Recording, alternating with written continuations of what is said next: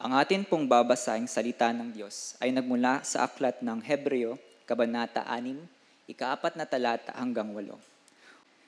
Sapagkat paano pang panunumbalikin upang magsisi ang mga tumalikod na sa kanilang pananampalataya. Dati naliwanagan na sila, nakalasap ng makalangit na kaloob at naging kabilang sa mga tumanggap ng Espiritu Santo. Nakalasap na rin sila ng kabutihan ng salita ng Diyos. At nakadama ng kapangyarihan ng Diyos na lubusang mahayag sa panahong darating. Kapag sila'y tumalikod, pagkatapos malasap ang lahat ng ito, hindi na sila maaring panumbalikin upang magsisi, sapagkat muli nilang ipinama, pinapako sa krus at inilalantad sa kahiyan ng anak ng Diyos. Sapagkat pinagpapala ng Diyos ang lupang pagkatapos tumanggap ng masaganang buhay, at ulan, masaganang ulan ay sinisibulan ng halamang pinapakinabangan ng mga magsasaka. Subalit kung mga damo at halamang matitinik ang tumutubo doon, walang kabuluhan ng lupang iyon at nanganganib pang sumpain ng Diyos at tupukin sa apoy. Purihin ang Diyos sa pagbasa ng kanyang salita. Magandang umaga po sa inyong lahat. Ako po'y natutuwa na tayo ay muling nagkasama-sama o nagkita pa. Uh, buhay pa tayo. Napakabuti ng Panginoon. Okay, so wag po kayong mag-alala. Meron pa naman po akong panlasa. Saka nakakaamoy pa rin naman ako lalo na pag may pagkain. Okay, so purihin ang Diyos at talagang ang Panginoon natin ay hindi nagbabago. Nakakatuwa ang Lord sapagkat sa tuwing tayo ay may pangailangan, tumutugon ang Diyos. At nagpapasalamat din tayo sa Panginoon sa naganap na training dahil marami pong uh, mga nag-testify o nagbigay ng kanilang testimony na sila po ay natuto. Kaya sila ay tuwan-tuwa at dahil doon nakapagbahagi po sila ng kanilang mga kwento sa buhay patungkol sa kanilang karanasan sa ating Panginoong Hesus. Kayo po, nakapagbahagi din ba kayo? Kung hindi, eh, pupunta po sa impyerno. Biro lang po. Ako po'y naniniwala na ang mga Kristiyano ay hindi niya kayang pigilan na makapagbahagi ng salita ng Panginoon dahil sa kabutihan ng Diyos. Kaya lahat po tayo ay mayroong patotoo at nais natin lagi sa puso natin na ibahagi ang ating mga natutunan sa Panginoon. Ngayon po ang ating pag-aaralan ay patungkol sa masidhing babala. Napakatinding babala, ano? Ano kaya mga babala na ito sa atin? So ang may akda ng Hebreo ay nagturo na sumulong at magpatuloy sa paglago ang mga sinimulan o sinulatan mula sa mga pangunahing uh, katuruan hanggang sa mga pagkaing espiritual na marapat sa mga malaguna at sa mga lumalago pa. So lahat ng sumasampalataya ay dapat lumago at uh, um, tumigil sa mga aral na pangsanggol sa pananampalataya o kaya sa mga aral na nagdala sa mga taong napapalayo o napalayo sa utos ng Diyos. So kung titinan po natin ang laging ipinapaalala ng may akda sa atin, maging sa panahon na ito ng uh, uh, uh, mga apostles ay talagang dapat lumago ang mga Kristiyano, ang mga nag-aaral ng salita ng Panginoon sa aral na itinuturo ni Cristo. At uh, huwag manatili o talikuran na yung mga aral na mga pangsanggol na turo.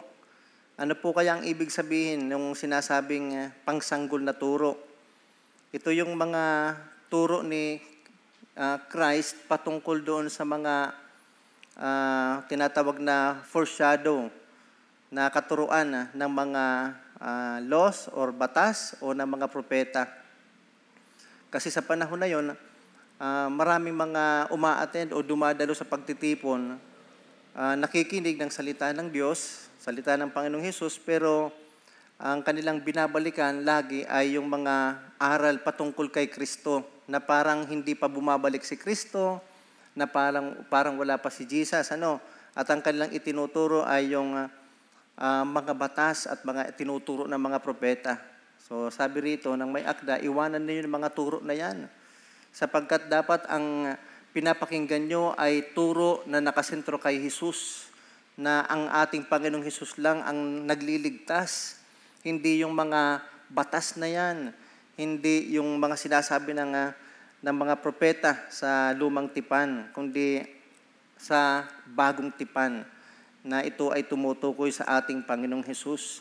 So yung mga turo na yon ay mga turo na mga pangsanggol. So mula sa simula ng sulat na ito, ang may akda ay nagpaliwanag ng kadakilaan ni Cristo kaysa Judaismo or Judaismo. Sapagkat sa panahon na yon, bakit itinuturo ito? Kasi ang nasa puso't isipan pa rin nila ay yung kanilang relihiyon, yung Judaismo. Sa halip na kay Kristo sila uh, manalig at sumunod. Kaya ito ay babala sa kanila. So sa maraming bahagi ng sulat, siya ay nangaral ng mahigpit at binalaan ang mga sinulatan na huwag silang lumayo o iiwan ang kanilang pananalig kay Kristo. Bakit? Ang dami kasing lumalayo, ang daming uh, lumalayo sa turo kay Kristo. Bumabalik sa kanilang uh, uh, dating relihiyon. At siguro may mga kilala rin tayo kahit sa panahon na ito na ganun ang nangyayari. Kaya maging sa bawat isa sa atin, ito rin ay isang babala na huwag nating balikan. Yung mga naranasan natin na alam natin na hindi naman talaga yon ang itinuturo ng salita ng Diyos. So ginawa niyang halimbawa ang mga uh, napalayo na, yung mga tumalikod na sa utos ng ating Panginoong Hesus na sila ay imposible nang manumbalik sa pagsisisi. Bakit kaya imposible nang manumbalik sa pagsisisi? Dahil inilantad nila sa kahiyan ang tagapagligtas. Para bang natutunan mo na, nakarinig ka na, naintindihan mo ang salita ng Diyos, pagkatapos ay uh, hindi mo pa rin pinaniwalaan, hindi mo pa rin sinunod, hindi mo pa rin uh, talagang pinanindigan, isinabuhay at itinuro ang salita ng Diyos. So sa ganitong paraan, sinasabi ng may akda na inilalagay nyo sa kahihiyan ang ating Panginoong Hesus. So matindi pong, parang napakatindi, ano, na kasalanan ito, na para bang sinasabi mo na, ayoko sa iyo. Ayoko sa iyo, Panginoong Hesus. Hindi ako paniniwala sa iyo. Ganito yung tinuturo mo, ganito yung sinasabi mo sa amin. Hindi ako naniniwala diyan, kaya babalik ako sa aking sariling relihiyon. Minsan ganun po tayo, di ba? Na kapag may mga pagsubok, kapag may mga katuruan na bago o kaya naalala natin yung buhay natin dati, parang pag nahihirapan tayo sa buhay na ito, minsan bumabalik tayo sa nakaraan natin. Kaya ang paglago na tinutukoy din dito ay yung paninindigan mo sa salita ng Diyos sa kabila ng maraming mga hamon sa buhay. Kasi kapag ka sa isang Kristiyano, kapag ka may mga problema, ang naiisip nila, mabuti pa yung buhay ko noon. Nung nakakapandaya pa ako, may pera ako. Mabuti pa nung noon, yung buhay ko na wala pa kay Kristo, nakakapanloko pa ako. Di ba? Ganun minsan. Kaya binabalikan yung dating buhay na uh, walang katuwiran, walang kabanalan, at buhay na hindi nagbibigay ng kaluwalhatian sa Diyos at hindi nakasentro sa pananampalataya sa Panginoong Hesus. Ilan po ba sa atin ang ganun? Minsan nagbabalik yung ating sari, yung buhay natin noon. Lalo na kapag ka siguro inaaway tayo, ano? Ang iba sa kanila, naku, kung yung dating buhay ko noon, lagot ka sa akin. Yung iba naman talagang pinapatunayan na ginagawa na lang. O ito ako noon, manda ka. Nakalala ko yung mga ano yan, Israelites ano, na pinalaya ng Panginoong Hesus sa pamagitan ng pamumuno ni Moses. Na nung sila'y nagugutom na, panayreklamo, mabuti pa niya doon sa Egypt. Moses, kami ay kumakain ng masasarap. Dito pala'y gugutumin mo lang pala kami. Kaya mabuti ang Diyos pa rin, sa biyaya niya, uh, umuulan pa rin ang pagkain. Mirag, milagro, ano, yung provision ng Panginoon sa kanila. Uh, ilan po ba sa ating mga Kristiyano minsan ang nagsasabi rin ng ganito? Oh, Kala ko ba pag naging Kristiyano na, hindi na magugutom. Mabuti pa nung ako ay hindi pa Kristiyano, malaki, napakalaki, o kaya mataas ang aking income. Pero nung maging Kristiyano ako, bakit kaya uh, nagkahirap-hirap na ako? Ito po ay isang babala din sa atin, ano? So, so siya ay nagbabala sa sino mga napapalayo na danasin nila ang sumpa at sila'y masusunog. So, uh, ito ay napakalaking uh, babala sa kanila na yung mga lumalayo sa utos ng Diyos, sa aral na itinuturo ng mga apostol, ay magdadanas ng sumpa at sila ay susunugin. Okay. Um, punta po tayo sa ating uh, balangkas. Ito yung mga babala po. Okay. Imposibleng manumbalik sa pagsisisi ang sinumang napapalayo or napalayo sa pananampalataya or sa kanilang mga uh, dating ginagawa. Ang sumulat ay tinatalakay ang tungkol sa sinumang nasa komunidad na bumabalik sa Judaismo. So, ang sinumang nalayo ay inilalantad sa kahihiyan ang anak ng Diyos. Napakatindi. Dahil uh, uh, hindi na sila muli pang uh, makababalik ano, sa pagsisisi or yung tunay na paglilingkod uh, sa Diyos, pagsunod sa Diyos, o kaya sa tinatawag nating uh, pagsisisi. Bakit kaya? Sino yung mga yon? Yung mga taong lumayo at tumalikod na na uh, inilantad sa kahihiyan ang ating Panginoon. Bakit kaya sila lumalayo at that time? Bakit mayroong babala ang uh, may akda? Kasi marami ang nakikinig ng salita ng Diyos, pero marami ring ang uh, tumatalikod dahil sa mga matinding uh, ano yan, tukso na sila ay bumalik sa Judaism o sa sarili nilang relihiyon o sa dati nilang relihiyon. Bakit? Sa panahon na yun kasi mayroong mga pagtutuya, pangungutya o tinatawag nating persecution. Kapag ka ang isang uh, Hudyo ay kabilang sa Judaism, hindi sila masyadong tinutukso o kaya pinipersecute, hindi masyadong tinutuya ng mga tao, hindi sila masyadong nakakaranas ng tinatawag na social discrimination o kaya pag uh, uh, pagtingin ng mga namababa sa mga sa mga tao o kaya yung uh, pagtutuya na ito. So hindi sila nag, uh, nahihirapan ng gusto. Eh marami talaga ang mga tao, ayaw naman talaga ng kahirapan. Kaya kung saan ang kagaanan, saan yung magiging komportable sila, doon sila. Kaya nung panahon na yun na pinipersecute ang mga Kristiyano, sabi ng iba, makabalik ta nga tayo sa ating reliyon. Ang hirap pala maging Kristiyano. Ang hirap pala, ang daming pinaghihirapan, daming pinagtitiisan. Kaya uh, lalo na noon, mga kapatid, kapag uh, ako'y nakaranas ng pagkukrusada pa noon eh, uso noon ang crusade na tinatawag yung street evangelism. Bahay-bahay kami niyan o kaya sa isang barangay, maglalagay kami ng nang uh, ano yan, uh, mag-film showing kami, lalagay kami ng kung ano-ano, tapos mangangaral, mag-i-invite ng mga tao. So, mayroon pang screen noon, oh, ganito. Pagkatapos mayroong, uh, anong tawag doon? Oo, yun na yun. Tapos mayroong mapapanood, ano? May mambabato, may masisira, may mawawala, may pangungutya, ang dami. Kaya ang hirap maging Kristiyano, pero kung ikaw ay talagang tinawag ng Panginoon, hindi ka atras. Meron akong kilala na panay, pangaral ng salita ng Panginoon kahit saan, pati sa swimming pool, nangangaral siya at uh, naranasan niyang ihulog sa swimming pool, sinuntok doon sa swimming pool, nangaral naman sa, sa bar, pumunta siya kasi grabe yung passion niya, grabe yung init sa pangangaral ng salita ng Diyos. Nais niyang maibahagi ang salita ng Panginoon sa lahat ng tao, kaya kahit namamatay siya, hindi siya natatakot.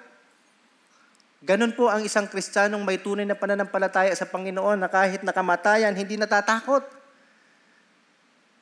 Tayo po ba'y takot na mamatay? Sino takot dito na mamatay sa COVID? Kaya ayaw nating mangaral. Ayaw nating mag-house to house. Si Pastor Anyan, nandito pa lang, nandun na, nandun na. Panay pangaral, mukhang yan yatang may dala ng virus. Kaya ayaw ko makipag-usap dyan. Tinan mo, nagkaubo-ubo na. Sana hindi ako umubo. Diba? So, nakaral siya doon sa bar. At ang ginawa niya, habang may nag-aawitan doon, may tumutugtog, may nagsasayawan, pumunta siya sa gitna. Pagkatapos siya ay humiga at uh, nagpaikot-ikot at sumisigaw, impyerno, impyerno, impyerno, impyerno. At uh, biglang huminto yung music at nagtinginan yung mga tao. Paghinto ng music at nakatingin sa kanyang mga tao, sabay pangaral, pupunta sa impyerno ang lahat ng mga taong hindi, to, hindi nagsisi. Diba? Hindi na tumalikod sa kanyang kasalanan. At uh, ang maliligtas lang ay yung mga taong nanalig sa Diyos at tumalikod sa kanyang kasalanan. Kaya purihin ang Panginoon dahil doon ay may mga persecutions ang inabot. Pero marahil mayroon din namang nakakilala sa Panginoon. Pero ang point doon ay hindi naging hadlang kung anuman yung maaaring masamang mangyari sa kanya. Maipangaral niya lang si Kristo. Mga kapatid, gaano tayo ka-passionate? Gaano kaapoy yung ating mga puso sa ating pangangaral ng salita ng Diyos? O aandap-andap na lang yung apoy natin. Wala na tayong passion sa tao. Wala na tayong hangaring makapagbahagi ng salita ng Panginoon sapagkat tayo mismo. Minsan yung puso natin at isipan natin tumatalikod na rin sa utos ng Diyos. Sa aral ng mga natutunan natin sa Panginoon, bagamat umaattend tayo ng mga small groups ng simbahan, pero yung puso natin malayo na sa Diyos. Mga kapatid, paano tayo makapagbabahagi ng salita ng Diyos? Kung tayo mismo at ang puso natin ay tumalikod na, nandito nga tayo minsan. O kaya sa small group, na parang katulad din ng mga Hudyo na tumalikod na sa Panginoon, pero nandoon pa rin nakakasama nila. Kaya ito yung uh, ina-address ng may akda. Nawa mga kapatid, huwag tayong magsawa na pakinggan ang salita ng Diyos, isa puso, isa buhay, at ibahagi ang kaligtasang naranasan natin sa ating Panginoon. Amen po ba? Okay, sa isip natin, Amen. Praise God. Pangalawa, inihahayag ng may akda na sila ang mga taong nakaranas ng maraming bagay, ng mga pagpapala mula sa Diyos, sa dahilan na sila'y nakikisama sa komunidad. So sa unang tingin, aakalain mo na sila'y mga totoong sumasampalataya, ngunit hindi ito makumpirma sa kanila ayon sa paksa. So ito po ay paliwanag doon sa mga uh, tumalikod sa Panginoon o sa utos ng Diyos. Nakita natin dito na sila ay nakatanggap o kaya nakaranas ng pagpapala ng Diyos. Eh, ang Panginoon naman talagang nagpapaulan ng pagpapala sa mga mananampalataya kahit hindi sa manan- mananampalataya, di ba? Ang tawag doon, biyaya ng Diyos. Bakit? Eh, kahit hindi mananampalataya, nakakaranas ng ulan. Inuulan yung kanilang mga pananim. Nakakaranas ng init. Nakakaranas ng ng simoy ng hangin kahit hindi mananampalataya, di ba? Pinagpapala ng Diyos ang sumusunod sa Kanya. At lalo na yung mga manan- mananampalataya na talagang uh, uh, lubos na sumusunod sa Panginoon at uh, sinasabi rin dito na pati yung mga tumalikod sa utos ng Diyos o kaya sa pananalig nila sa Panginoon ay nakaranas din ng, panana- ng, uh, ng pagpapala. So, pero hindi ibig sabihin na sinasabi ng may akda na sila ay may tunay na pananampalataya sa Diyos. Sinasabi lang na parang sila ay believers or mananampalataya kasi kasakasama nila sa isang community o sa isang komunidad yung mga mananampalataya na nag-aaral ng salita ng Diyos. Pero ang totoo, sa puso nila, kahit nakaranas sila ng pagpapala ng Diyos, hindi naman sila talaga totoong nanalig, nanampalataya sa Diyos. Bakit? Alam natin na ang tunay na sumasampalataya sa Panginoon ay yung mga taong nagsisi sa kanilang kasalanan Pag sinabing nagsisi, tumalikod sa kanilang kasalanan, nagbago ng kaisipan, nagbago ng perspective sa buhay, nagbago ng puso, at hindi na binabalikan yung kanilang dating buhay. Ito yung mga taong totoong nanalig sa Panginoon. Pero ang tinutukoy dito na bagamat sila'y nakaranas ng maraming mga pagpapala, hindi ibig sabihin sila ay tunay na mananampalataya. So sila po ay kasakasama Uh, ng mga mananampalataya sa pag-aaral ng salita ng Diyos, pero sila po ay tumalikod sa papunta doon sa kanilang relihiyon, sa Judaism or sa Judaismo. Bagamat naintindihan nila ang salita ng Diyos, pero buong puso nila itong rineject o tinalikuran o kaya inayawan sa pamamagitan ng kanilang ginagawa sa pam- in public or sa sa madla. Ano? Uh, ibig sabihin, openly, talagang uh, uh, hayagan nilang uh, inilantad na sila ay uh, tumataligo sa kanilang pananampalataya at kanilang ikinakahiya ang utos ng Panginoong Hesus. Mga, pa- mga kapatid, hindi man tayo minsan bumabalik sa ating sa, uh, dating relihiyon, pero paano ba natin na ipapahiya ang pangalan ni Jesus? Alam nyo ba na, na ilalagay natin sa kahiyan ang ating Panginoong Jesus, ang pangalan niya, kung tayo ay namumuhay sa kasalanan? Eh, pastor, wala naman ang nakakakita sa akin. Gumawa ako ng kasalanan, hindi naman nakita ng lahat. Ang, yun ang alam mo. Hindi ka makakapagtago sa Diyos.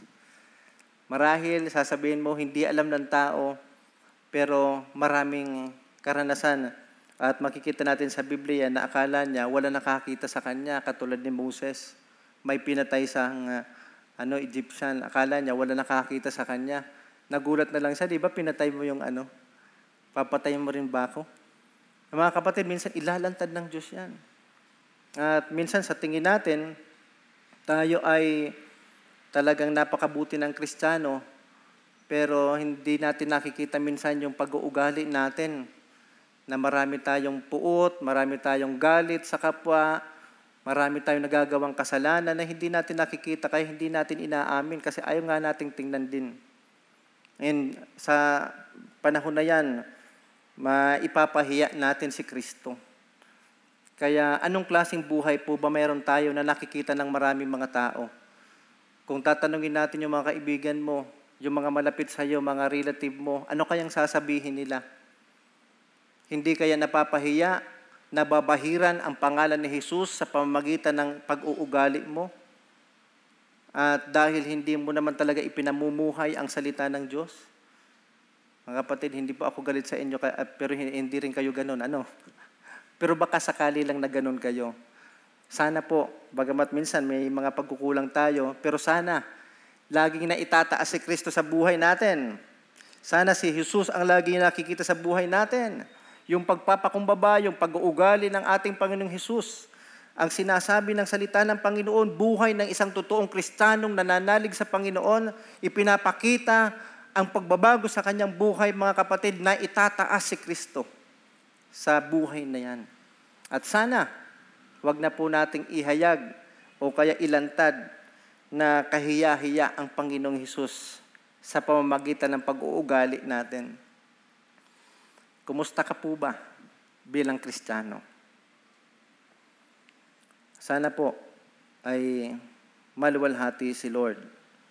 At uh, Kung meron tayong tatanungin kung sino ka, siguro ang ma, the best na maitatanong, matatanungin natin ay walang iba kundi yung mga kasama mo sa bahay. Bakit? Kasi yun ang nakakakilala sa'yo. Yung mga kaibigan mo, minsan ka lang niyang makita at puro ka pa smile. Puro pa everything is okay. Lahat ng bagay maganda, lahat ng bagay maayos. Di ba? Pero pagdating sa bahay mo, panay, di ba? Sasabihin mo ng mga kasama mo, nandito na naman si mother, si father, nandito naman yung anak ko, di ba? Na uh, nahuhunsumi sa atin minsan. Pero sana bilang mga Kristiyano, uh, kahit sa bahay ang sasabihin sa atin, totoong Kristiyano ang tatay ko. Totoong Kristiyano ang aking mother. Totoong Kristiyano yung anak ko, di ba? Kasi talagang nakikita ko sa kanyang buhay na siya ay nag-aaral ng salita ng Diyos araw-araw at siya'y nananalangin at talagang sumusunod sa Panginoon. Hindi yung, ah, yan, si nanay, ay, wala namang panahon sa salita ng Diyos yan, busy-busy yan sa trabaho niya, business niya. Si tatay, ay, wala rin yung panahon sa amin, puro barkada yan. Diba mga kapatid, ano bang reputasyon meron tayo bilang believer? Sana po ay maluwalhati si Lord sa buhay natin sa pamamagitan ng pagsunod natin sa kanyang mga utos. Pangatlo, ito ay ang pagpapagliliwanag. Okay? So ito ay ayon sa um, chapter six at uh, talatang uh, apat hanggang lima. Siguro mas magandang basahin natin. Sa unang tingin, aakalain mo na sila'y mga totoong sumasampalataya. Ngunit hindi ito makumpirma sa kanila ayon sa paksa. Okay, so ito ang pagpapaliwanag. Una, ang maliwanagan ay ang nangangahulugan ng pagkakaroon ng kamalayan. So kasi pag sinabi natin na sila ay uh, naliwanagan, sa English ay na-enlightened, hindi po ibig sabihin na sila ay nagkaroon ng uh, tinatawag na kaligtasan sa pananalig o yung tinatawag na saving faith. Kasi meron naman talaga tayong tinatawag na parang nananalig tayo dyan, naniniwala tayo dyan sa sinasabi ng Panginoon, pero hindi yung nagliligtas na pananampalataya. Pag tinanong mo ang tao, pag pinaliwanagan mo ng salita ng Diyos, naniniwala sila, nananaligan niya ako sa Panginoon, naniniwalaan niya ako sa Panginoon at sa sinasabi ng salita ng Panginoon. Pero hindi ibig sabihin na sila ay mayroong tinatawag na pananampalatayang nagliligtas. Bakit? Hindi naman nakikita sa buhay nila ang kanilang pananampalataya. Kasi ang isa pong ebidensya, ang katibayan, ang katunayan ng may tunay na pananampalataya sa Panginoon ay yung mga taong nagsisi at tumalikod sa kasalanan. Pero kung sasabihin mo lang na ikaw ay nanampalataya sa Diyos, pero hindi ka naman nagsisi at tumalikod sa kasalanan, hindi mo naman sinunod ang utos ng Diyos, walang kaligtasang naganap. Walang pananampalatayang nagliligtas na naganap. So ito po ang uh, uh, ibig sabihin nun. Pangalawa, nakalagay dyan na ang Uh, nakalasap ng kaloob sa langit or the gift, uh, heavenly gift na tinatawag. Anong ibig sabihin nun? Na sila ba ay tunay na uh, nakakilala na sa Panginoon? So, batay po sa mga scholar, ito ay ang paghihirap ng Panginoon. Or ito yung tinatawag natin na uh, hindi po ito yung Uh, nagliligtas o uh, yung uh, uh, regalo o kaloob ng buhay na walang hanggan. Kundi ito yung tinatawag na Lord's Supper o yung huling hapunan ni Cristo na kung saan makikita yung uh, paghihirap ng ating Panginoong Hesus sa buhay ng mga mananampalataya. O kaya doon sa kanilang uh, uh, mga isinasabuhay. So hindi po ito yung uh, kaligtasan na kanilang naranasan. Kundi siyempre doon po sa ating mga mga kapatid na nag-aral dito at nagsiyasat dito, ito ay yung makita sa kanila na si Jesus ay talagang namatay para sa kanila, naghirap para sa kanila at ito'y nagbunga ng kanilang kaligtasan na makikita sa kanilang pang-araw-araw na pamumuhay. Hindi po nakitaan yung mga tumalikod na ito noon. Hindi po nakita sa buhay nila na kanilang pinahalagahan ang kaligtasang ginawa ni Jesus, ang paghihirap na ginawa ni Jesus para mabayaran ang kasalanan ng tao. Kaya bilang mga Kristiyano, mahalaga po na tayo po ay maging mapagpasalamat sa Panginoon na pagpapakita at naniniwala ka na si Jesus ay nagbayad ng kasalanan mo at hindi ito naging madali sa Kanya. Ito'y nagbunga ng paghihirap, pagdurusa ng Panginoong Hesus hanggang sa kamatayan sa krus. Iniisip natin, libre. Ang buhay na walang hanggan, totoo naman, lahat ng bagay, hindi libre. May bayad. Ang walang bayad lang, libre lang, regalo, buhay na walang hanggan. Di ba? Kaya minsan, hindi natin pinapahalagahan. Pag may mga bagay tayong natatanggap sa buhay natin na libre, hindi natin pinaghirapan, ang bilis din mawala. Di ba? Pero kapag ka pinaghirapan natin, pinagsakripisyohan natin, pahalagahan natin. Kaya minsan nakakadala na magbigay ng libre. Mas maganda yung paghirapan mo yan para pahalagahan mo. Ang dami kong binigay sa iyo, hindi mo pinapahalagahan. So mga kapatid, kahit ang buhay na wala hanggan ay libre, tandaan natin, may naghirap para dyan. May nagsakripisyo sa libre na yan. Merong nagdusa sa libre na yan.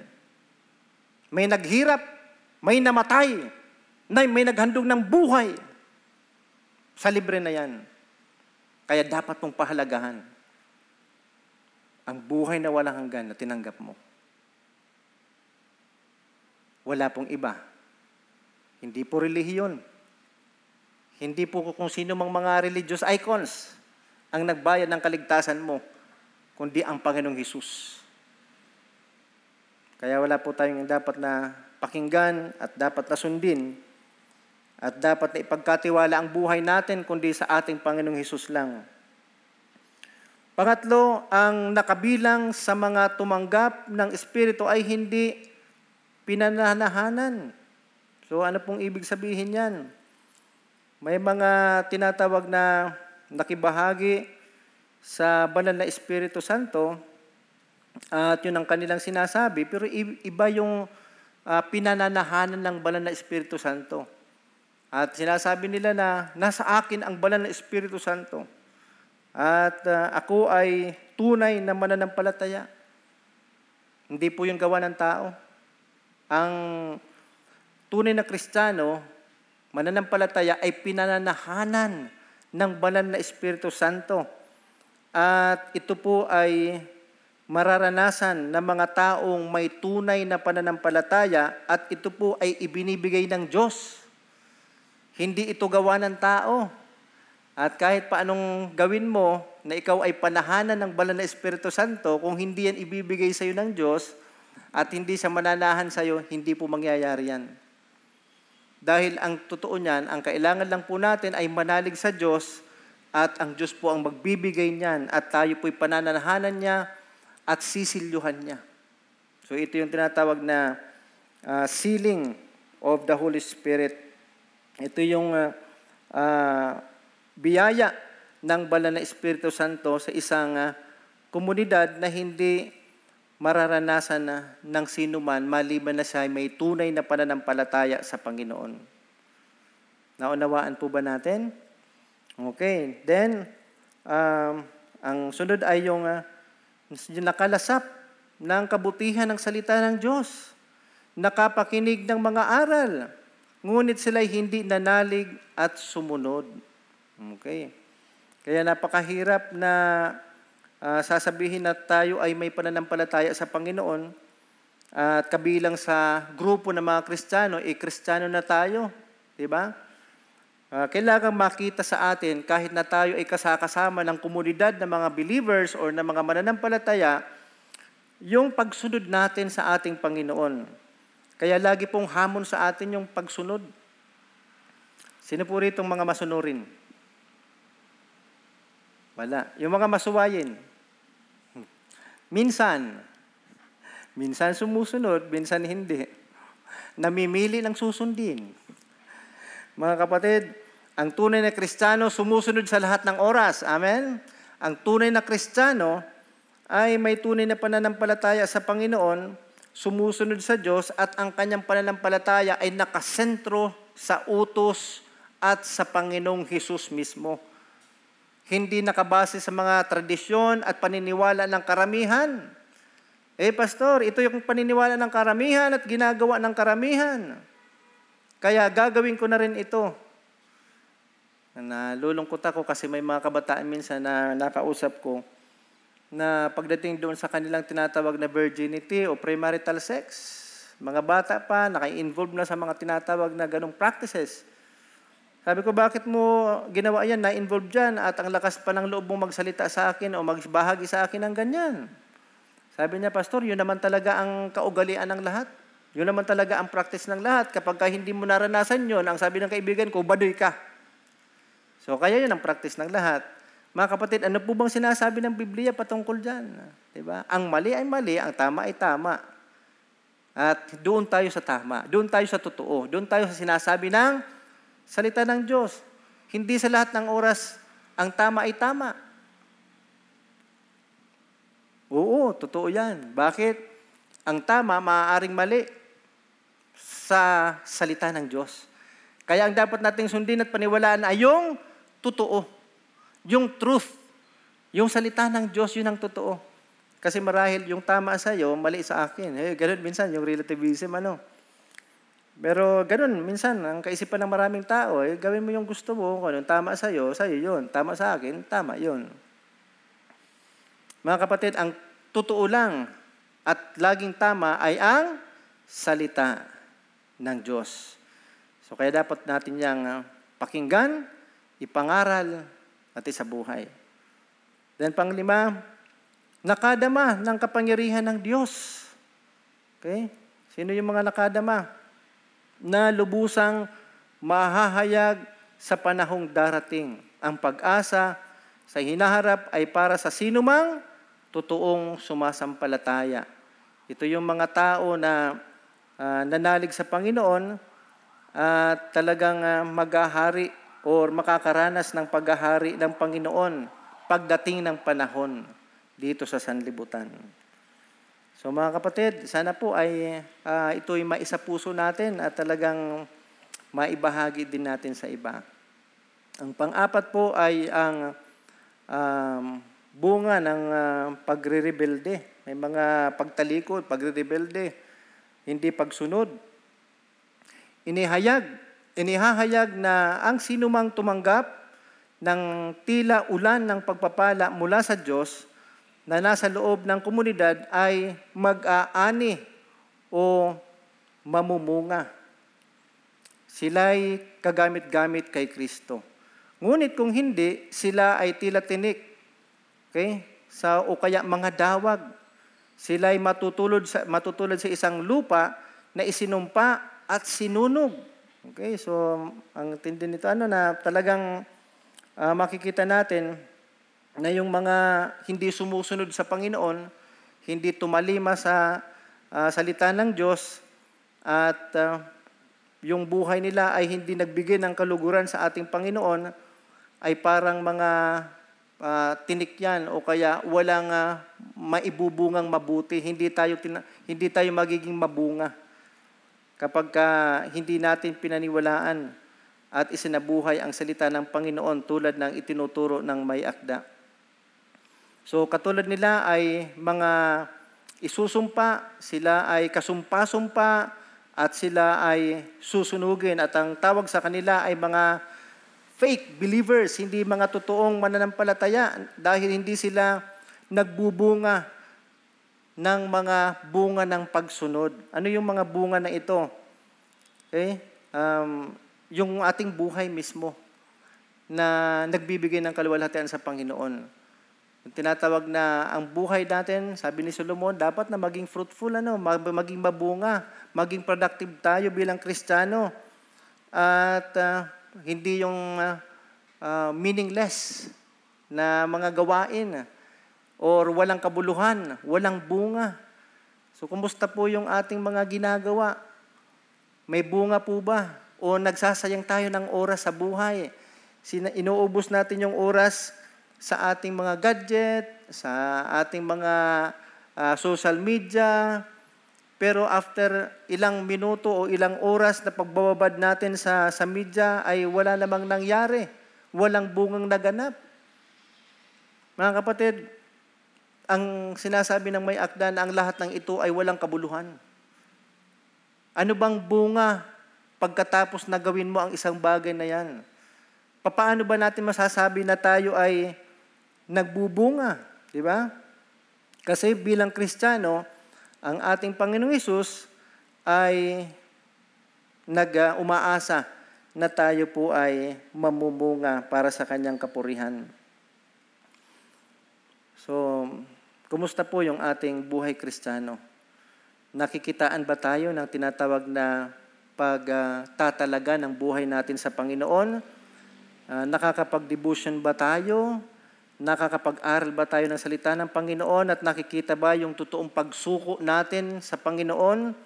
Yung mga sakripisyo po ba natin ay para sa Panginoon, sa kaluwalhatian niya? Hindi po natin matatanggihan ang anumang Uh, tukso sa buhay kung hindi po tayo magbababad sa salita ng Diyos, mananalig sa Kanya at susunod sa Panginoon. Wala kang lakas, wala kang kapangyarihang tanggihan ang anumang tukso sa buhay kung ikaw ay hindi nakaugat sa salita ng Diyos.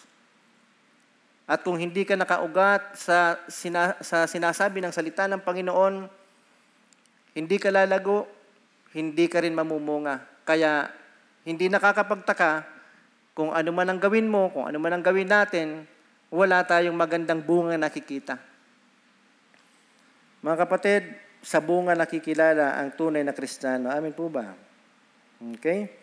So sana po, hindi tayo maging tulad ng dawag o kaya mga damo na maraming mga uh, bulok o kaya hindi tayo tulad sa matinik na bunga na hindi pwedeng pakinabangan, na kailangan lang talagang sunugin. O, ito po ay uh, itanong natin sa sarili natin, ano? Anong bunga mayroon tayo bilang Kristiyano? Okay, punta po tayo dito sa ating pagsasabuhay. Tiyakin natin na ang ating pananampalataya kay Kristo ay totoo. Paano kaya natin malalaman? Kristiyano naman ako kasi kasama ako sa grupo. Sumasali ako lagi sa small group. Ako ay nagbabasa ng Biblia. Pero bakit lagi akong bumabalik sa dati kong buhay? Baka hindi totoo yung pananampalataya mo kay Kristo. So kung totoo ang iyong pananalig sa Kanya, ang iyong pagsisisi sa kasalanan ay totoo din. Hindi pabalik-balik. Hindi repent, repeat, repent, repeat. Hindi pa ulit-ulit. Di ba? Magsisisi ka ngayon, uulitin mo bukas. Mabuti na lang at wala tayong parang kinukumpisalan at maghahatol sa atin, manal- manalangin ka lang limang minatubod. Kasi baka sabihin mo, sampuin mo na. Magkakasala pa ako mamaya. Mga kapatid, mayroon po ba tayong mga struggle sa buhay? Isuko natin sa Diyos yan. Paulit-ulit na kasalanan. Ang nakakatakot dyan ay yung Uh, baka hindi ka talaga kabilang sa mga mananampalataya. Ang nakakatakot sa paulit-ulit na pagkakasala at namumuhay at patuloy na nag-i-enjoy sa kanyang kasalanan ay marahil wala kang tunay na pananalig sa Diyos. At mamalaya natin ay talagang nasa impyerno na tayo. So totoo po ba ang ating pananampalataya sa Kanya? Ang ating pagsisisi sa kasalanan natin, at kumusta po yung ating pagsunod sa Panginoon? Buong puso ba nating sinusunod ang kalooban ng Diyos? O buong nguso lang? Puro lang nguso. Ang gaganda ng sinasabi mo, ang flowery words, mga magagandang pananalita, pero hindi nakikita sa buhay. Puro ngawa, wala sa gawa. Sino rito, ngawa lang ng ngawa, pero hindi sinasagawa ang salita ng Diyos. Sanguso lang Kristiyano, pero wala sa puso. Mga kapatid, alam ko po, nasa puso natin ang Panginoon. Okay? Tayo bilang mga Kristiyano na totoo, ito po'y babala sa mga uh, mananampalataya na kung tunay, isa rin itong hamon, na kung tunay tayong mananampalataya, hindi na tayo babalik sa dating buhay natin.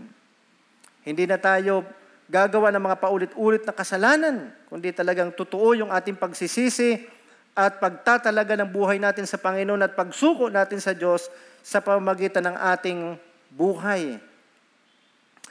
So, pwedeng, pwede mong maranasan ang pagpapala, ngunit hindi ito ang katibayan ng kaligtasan na sa pananampalataya.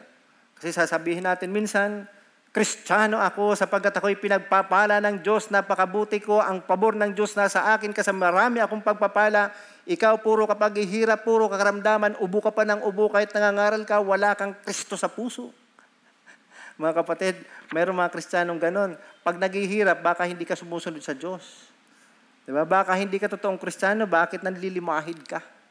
E ako matuwid ako dahil marami akong blessing. Minsan, ganun nakadepende, ano? Doon sa panahon ni, sino ba yun? Si, uh, si Hub, di ba? Talagang hinusgahan ng kanyang mga kaibigan sapagkat nawala yung kanyang mga ari-arian. Pero pinapakita dito at maging sa panahon niya na yun na hindi dahil uh, ikaw ay pinagpala, totoo ka ng Kristiyano.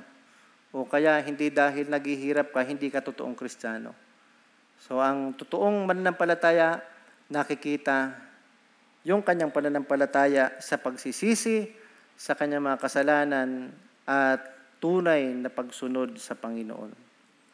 Pangalawa, matakot sa Diyos at manalig sa Ebanghelyo ni Kristo. Tiyakin ang inyong kaligtasan. Ikaw ay magpakumbaba sa presensya ng Diyos kung sa tingin mo ay mababaw sa iyo ang kahulugan ng Ebanghelyo. At ganun din na hindi lubos ang iyong pagsuko ng buhay sa kanyang dakilang kapangyarihan. So, kailangan po natin na siyasatin lagi natin, di ba? Uh, yun naman talaga sinasabi ng Biblia na siyasatin mo, i-examine mo, i-evaluate mo, tinan mo yung sarili mo lagi, araw-araw. Baka sa tingin mo okay ka, pero ang totoo, hindi ka na okay. Di ba? Madalas ka nang naiirita. Dahil naiirita ka, madalas ka nang makapagsalita ng hindi maganda. Wala ng passion, wala ng love. Di ba? Uh, hindi na nakikita yung uh, katangian, character ni Christ sa buhay mo. At ang lusot mo, marami kasing problema, marami kasing stress sa buhay. Kaya okay lang na magsungit ako. Okay lang na ako ay magkaroon ng isang masamang ugali. Mga kapatid, ang tunay na Kristiyano, nakikita ang magandang pag-uugali kahit sa gitna ng maraming kagipitan sa buhay. Kahit nandoon yung pandemya, di ba? Kahit nandoon yung kahirapan, nananatili ang mabuti mong pag-uugali kasabay ng kagandahan mo at kagwapuhan mo, di ba? Kapag ang isang totoong Kristiyano naglingkod sa Diyos, nagtalaga ng kanyang buhay, sumusunod sa Panginoon, kahit maraming problema, patuloy na gaganda yan. Hindi mo kayang pigilan yan. Patuloy na gagwapo yan. Amen? Pero kahit gaano kaganda isang tao kapag ka-stress at walang pananalig sa Panginoon, hindi sumusunod sa Diyos, kahit anong paganda mo pa dyan, kahit paano pang glutathione, ilang buti pa mainom yan, papangit pa rin yan. Manalamin nga tayo, kumusta tayo? Purihin ang Diyos, lahat pa naman tayo mga pogi at magaganda. Amen? Amen. Isa lang ang kumbinsido. No, anyway, hindi naman tayo kailangan sumagot. Okay. Ang natural na bunga nito ay ang lubos na pagsunod dahil sa pananalig sa Kanya. At ito'y nagdudulot ng tunay na pagsisisi sa ating mga kasalanan. Ako po'y umaasa na ang bawat isa po sa atin ay tunay na nagsisi na at hindi na tumalikod pa sa Panginoon at hindi na bumalik pa sa ating kasalanan. Pastor, Brad, Kuya, possible po ba yan na ikaw ay sumasama sa pagsimba linggo-linggo, umaattend ng small group, house church, discipleship, na hindi ka Kristiyano? Oh, totoo yun. Merong mga ganun. Uh, sino pong nakaalala kay Judas at saka kay Pedro? Parehas po silang disipulo ni Kristo. Di ba? So, si- sila po ay parehas kabilang doon sa twelve na disipulo ni Kristo. Okay? Parehas po sila nakakita ng milagro at kapangyarihan at turo ng Panginoong Hesus. Sila po ay parehas na may mga pagkukulang, pero sila po ay may pagkakaiba. Di ba? Ano yung pagkakaiba nila? Si Peter, idininay niya si Kristo, di ba? Pero si Judas, ibinitray, ipinagkalo, pinagkanulo niya si Christ. Si Pedro ay nagkasala, pero masasabi natin na hindi niya naman plinano yun o sinasadya. At uh, ito ay talagang naganap na lang. At uh, siya ay talagang nalungkot, nanlumo sa kanyang nagawa, at siya ay nagsisi sa kanyang nagawang kasalanan, at siya ay nanumbalik sa ating Panginoong Hesus. Ganda ng nangyari sa kanya, di ba?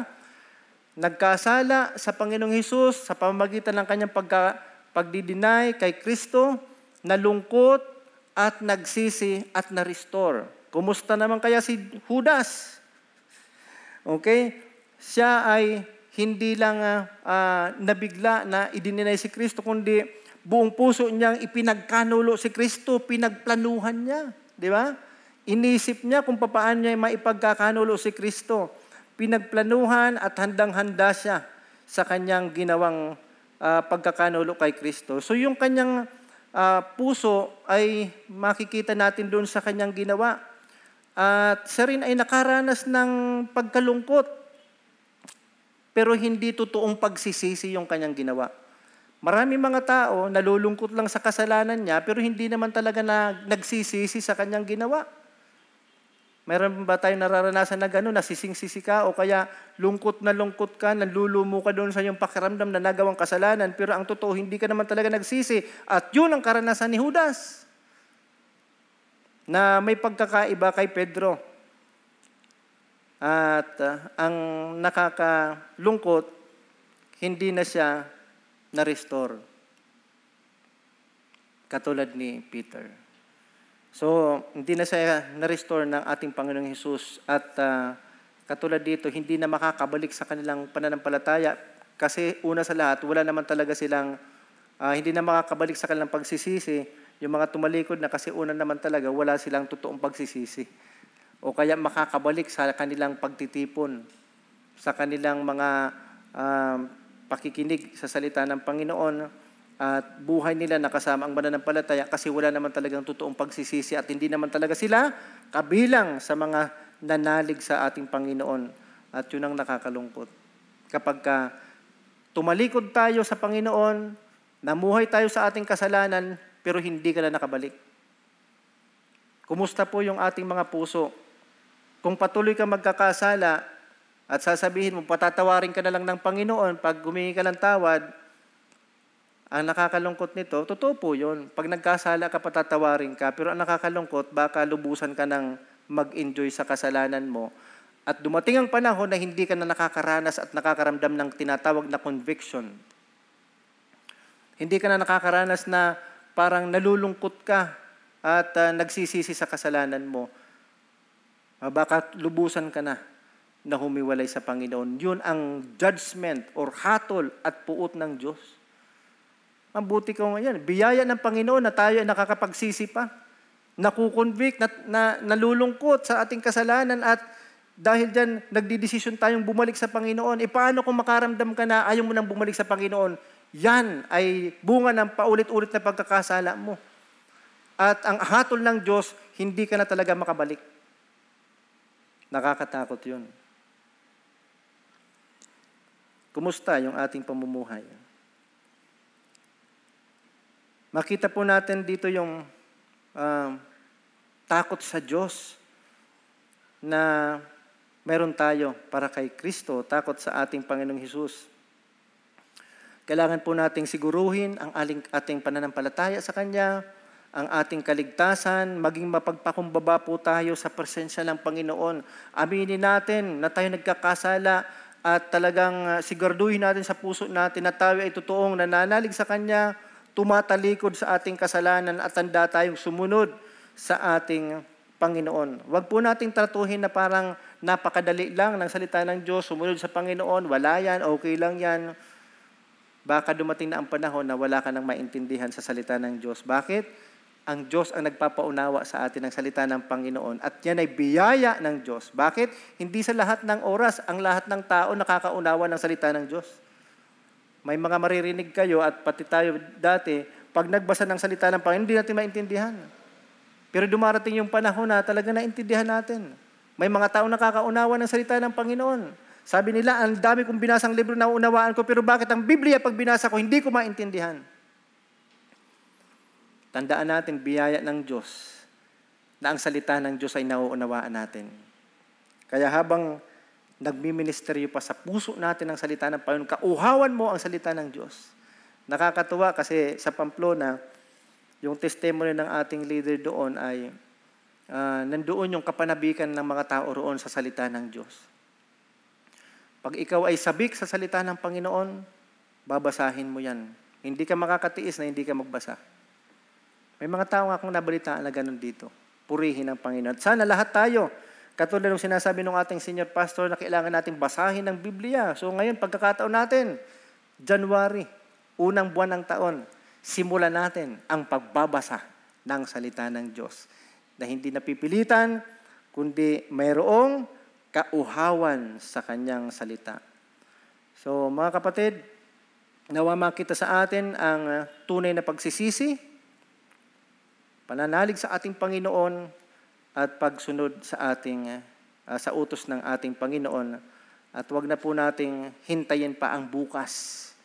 Ngayon na po tayo magdesisyon na isuko sa Lord, sa Panginoon, ang ating buhay at sundin natin ang ating Panginoon sa lahat ng oras, at huwag nating patigasin ang ating mga ulo at puso sa sinasabi ng salita ng Panginoon. Sapagkat ang tunay na Kristiyano at mananampalataya sa Panginoon ay sumusunod kay Kristo. Ang kaligtasan ay ngayon. Ang desisyon na sumunod sa Panginoon ay ngayon. At magpabago, magpakumbaba sa Panginoon ay ngayon, hindi bukas. Tayo pong lahat ay tumayo at manalangin. Nagpapasalamat po kami, Panginoon, sa iyong mga salita. Salamat po, Panginoon, sa iyong biyaya. Salamat po sa iyong katapatan. Lord, nakikinig ka sa dalangin namin.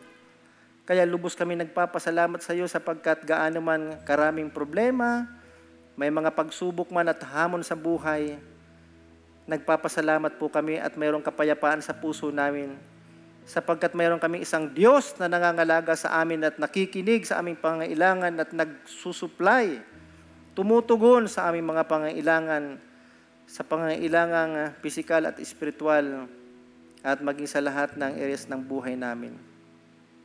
Pagpalain niyo po, Panginoon, ang bawat isa na nandito. At dalangin ko, O Lord, na ang bawat isa ay tunay na magkaroon ng kasiguruhan sa kanilang pananalig sa iyo. At tunay na magdesisyong tumalikod sa kasalanan at sumunod sa iyong kalooban. Panginoon, pagpapalain mo ang iyong mga anak na sumusunod sa iyo, naglilingkod sa iyo, at itinataas ang pangalan mo sa pamagitan ng aming pagbabahagi ng salita mo at ng aming buhay. Purihin ka, Panginoon. Pagpalain niyo ang iyong mga anak, at ikaw po ang patuloy na magbigay ng protection, patuloy na mag, uh, manatili sa bawat isa ang kagalakan at kalakasan na nagbumula sa iyo, Panginoon. Purihin ka, luwalhatiin ka, Panginoon, sa buhay ng bawat isa. Nawa ang pag-ibig ng Diyos at ang biyaya ng Panginoong Hesus at ang pakikipisan ng banal na Espiritu Santo ay sumainyo saan man kayo pumunta at anuman ang inyong gawin, sa pangalan ni Jesus. Amen. Pagpalain po kayo ng Panginoon.